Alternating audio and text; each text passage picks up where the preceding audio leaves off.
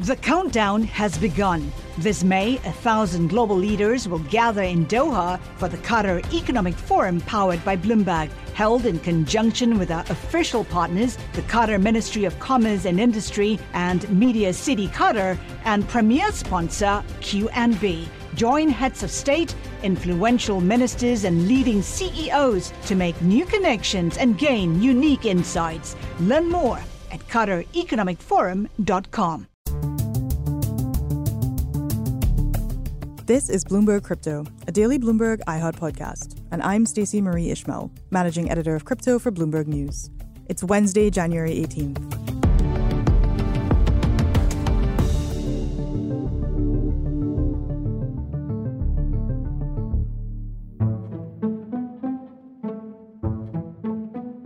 Western Massachusetts is a very different place from the Bahamas, where the FTX crypto exchange had its headquarters but the small town of Lenox there is feeling the effects of the FTX bankruptcy nonetheless. The reason why is a gentleman named Ryan Salame, the former co CEO of FTX Digital Markets, who was also, it turns out, a major player in the economy of Lenox. Salame grew up in Berkshire County, of which Lenox is a part.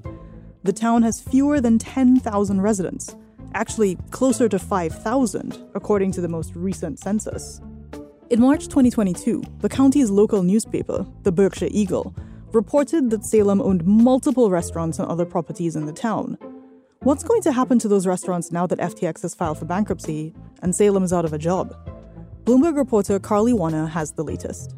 There are questions of, yeah, what happens to the restaurants, to the food truck when their owner is somebody who, like we said, has not been charged, but is obviously somehow embroiled in this scandal.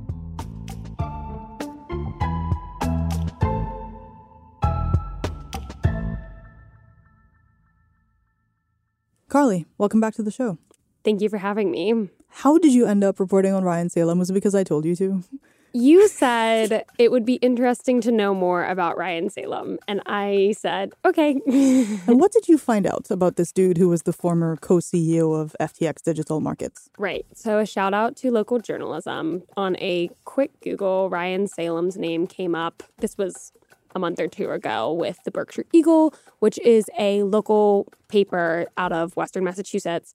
And they had done an extensive amount of reporting on him, not only since the collapse of FTX, but also in the years leading up to it, because Ryan Salame, as it turns out, is actually from Western Massachusetts. So I quickly learned by reading their excellent reporting, both before the collapse of FTX and after that he had been heavily invested in the local restaurant scene in Lenox, Massachusetts.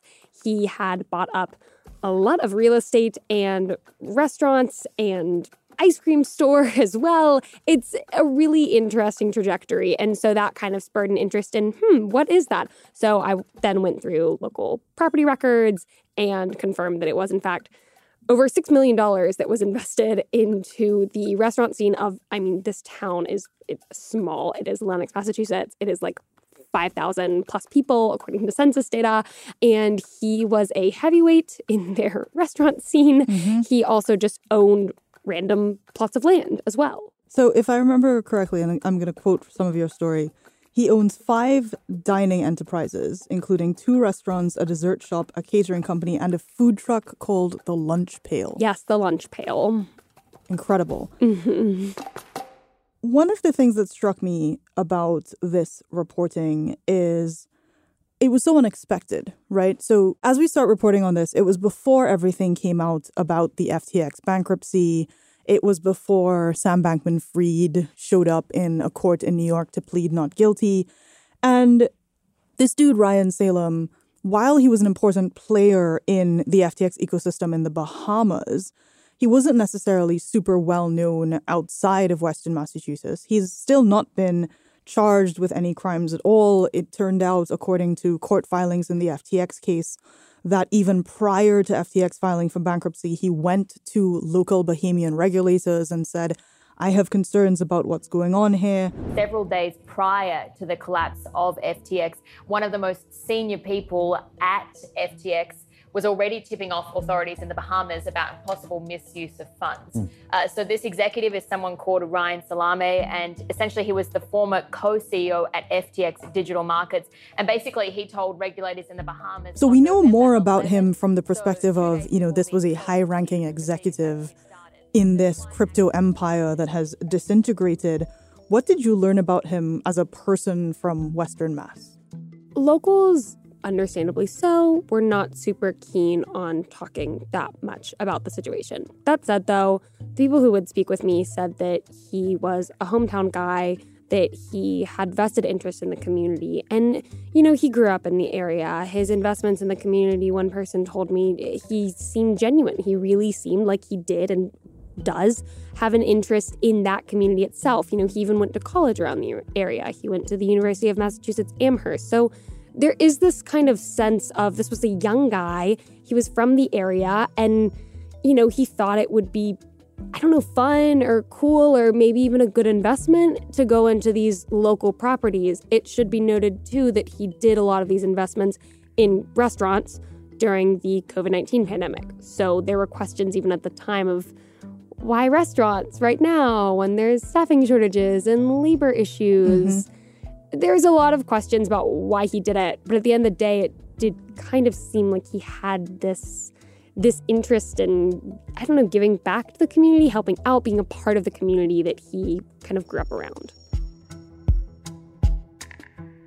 And in again, shout out to local journalism. One of the articles in the Berkshire Eagle was noting that you know his parents still live within commuting distance of Lenox, and he had said to the reporter at the time that he wanted these investments in restaurants to be like real going concerns, right? It, it didn't sound like it was just a hobby. He's like, I want these things to make money.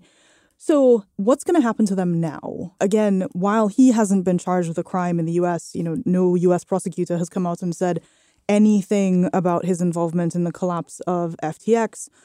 He doesn't have a job right? The, a lot of the money that he had had was is tied up in FTX and FTX accounts. There are court filings that suggest he borrowed significant amounts of money from Alameda Research, which is one of the bankrupt entities at the center of the FTX empire, in the amount of I think fifty-five million dollars. So there are questions over, you know, where the money came from or, or is going to continue to go.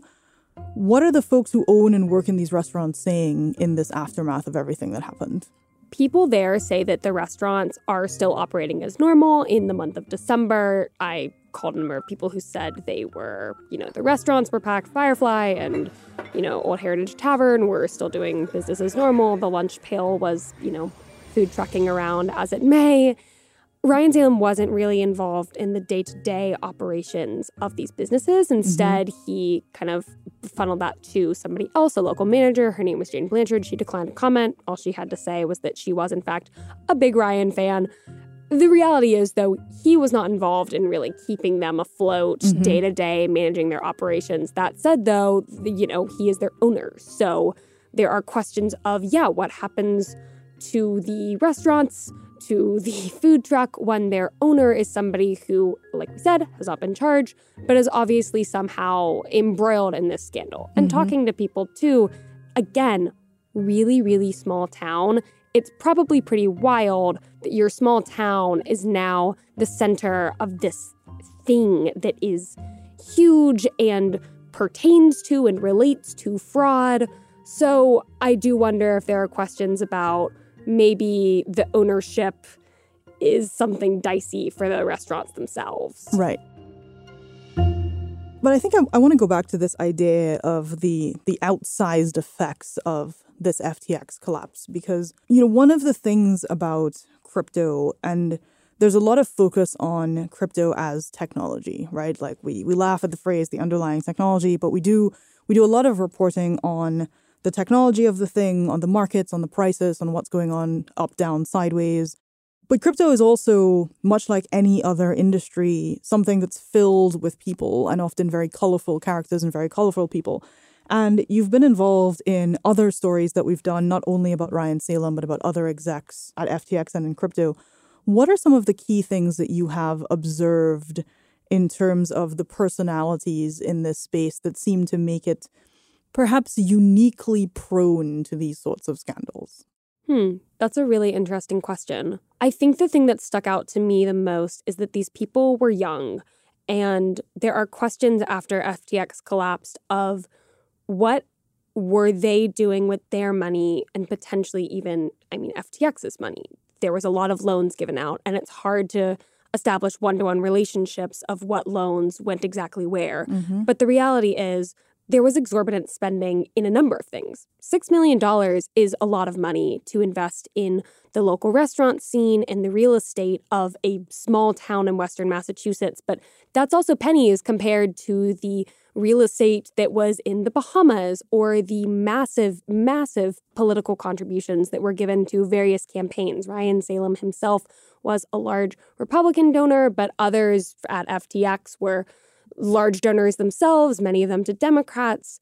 So I think there's a lot of I don't want to use the word effective altruism because that is a very specific thing. But and there, we have an episode about it. Right, right, we do. And I think that it just becomes a, you know, it becomes an all encompassing thing. But there was this idea of these young people who are, I mean, flooded with money. And what do you do with it? What can you do with it? And the reality is, some of it went to charitable endeavors, some of it went to random stuff like, uh, I mean, restaurants in Lenox, Massachusetts. But uh, there's questions of where should it have gone and whose money was it? Mm-hmm. Up next, you'll hear more from Bloomberg reporter Carly Wanna on the long tentacles of the FTX fallout.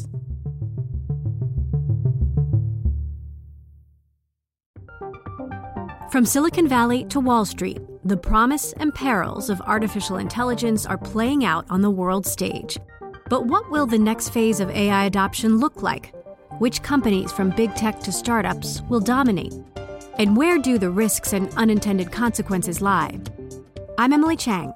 Join me at Bloomberg Tech in San Francisco, May 9th, to answer many of the industry's burning questions, alongside Snap's Evan Spiegel, Xbox President Sarah Bond, OpenAI's Brad Lightcap, top researcher Dr. Fei Fei Li of Stanford, and many more. More details and just a few tickets left at bloomberg.com slash techsf.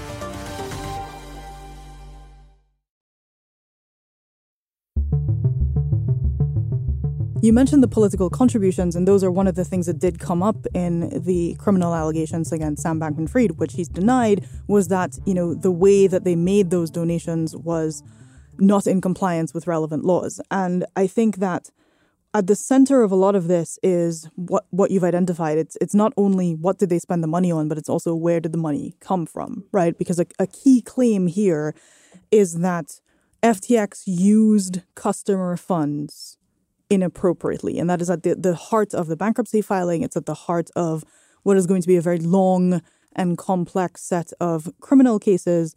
And if it is found by judges, lawyers, restructurers, all of these folks that customer funds were used here, then one of the things that folks are staring down is what's called clawbacks, right? This idea that you're a politician, you're going to have to figure out how to give back those campaign donations, or you're a nonprofit, you have to give out give back those donations, or potentially you're a charming little restaurant and now you're going to be caught up in bankruptcy filings which is not a not a fun thing for folks to be considering right yeah and it should be said too that he purchased these properties through individual companies that he had registered so we found i mean a lot several companies that he had ryan salame formed and purchased properties slash real estate through so those were not tied up in necessarily the the 130 entities that FTX, you know, entered into Chapter 11 bankruptcy proceedings in November. However, there are questions of what happens to those entities if their founder is embroiled in those bankruptcy proceedings, even though no charges have been pressed against him, obviously. Got it. And I, I think just as a as another kind of consideration, you know, sometimes what happens is when you have a person who is very famous and their name, even if it's not on the building, is like strongly associated with a brand. I'm thinking of like Mario Batali in Italy or Donald Trump in hotels in Soho. That what happens next is kind of a PR campaign of like, um, we're moving on from that part of our history. the pictures come down, you know, there's a new coat of paint, there's like new owners, same restaurant, everything's great. Did you get any sense from the folks who were willing to speak to you that this controversy is something that they're just trying to be like, we're going to move forward. We don't want to talk about it anymore? Absolutely. I think that's also why people probably, in some ways, didn't want to speak to me too about it, is because this is something that this is not the town's fault. The town did not do this. This is not their responsibility, but now they are caught up in this because their owner, Ryan Salame, is a name that is associated with FTX, right? Mm-hmm. So even them saying, like, oh, it is business as normal, people not wanting to really comment on it, their only comments being, you know, fairly positive things to say about Ryan Salame. I mean, the reality is that FTX is being accused of doing some pretty bad things. And regardless of what his role in it is, it probably doesn't make a lot of sense for people in the town to start mouthing off against Ryan Salame. Like, it really does probably make the most sense to just move forward and continue your business as normal. And again, this is a really small town. So I have to kind of hope that the restaurants and the ice cream store and the catering company and food truck will be fine because it's a small downtown. There's doesn't seem like there are that many options where you eat. It seems like the people like the food. So I hope that there is a, you know, local sentiment that drives it forward past Ryan Salame if that is what it comes to.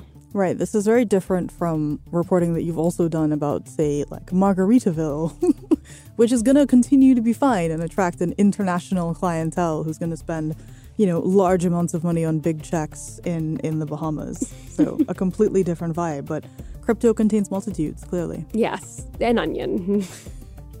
Carly, thank you for being on the show. Thank you for having me. That was Bloomberg reporter Carly Wanna. You can find more of her reporting on the Bloomberg Terminal and on Bloomberg.com. And be sure to check out our twice weekly newsletter, Bloomberg Crypto.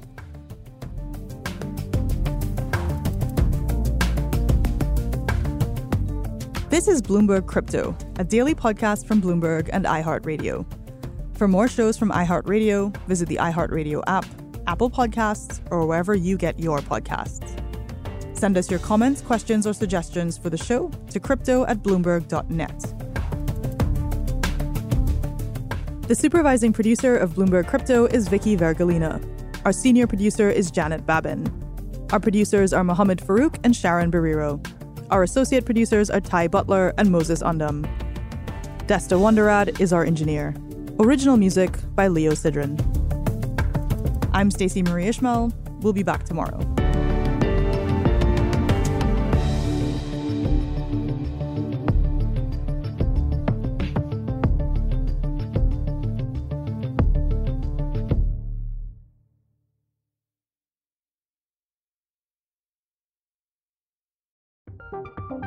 From Silicon Valley to Wall Street, the promise and perils of artificial intelligence are playing out on the world stage. But what will the next phase of AI adoption look like? Which companies, from big tech to startups, will dominate? And where do the risks and unintended consequences lie? I'm Emily Chang. Join me at Bloomberg Tech in San Francisco, May 9th, to answer many of the industry's burning questions, alongside Snap's Evan Spiegel, Xbox President Sarah Bond, OpenAI's Brad Lightcap, top researcher Dr. Fei Fei Li of Stanford, and many more. More details and just a few tickets left at bloomberg.com/techsf.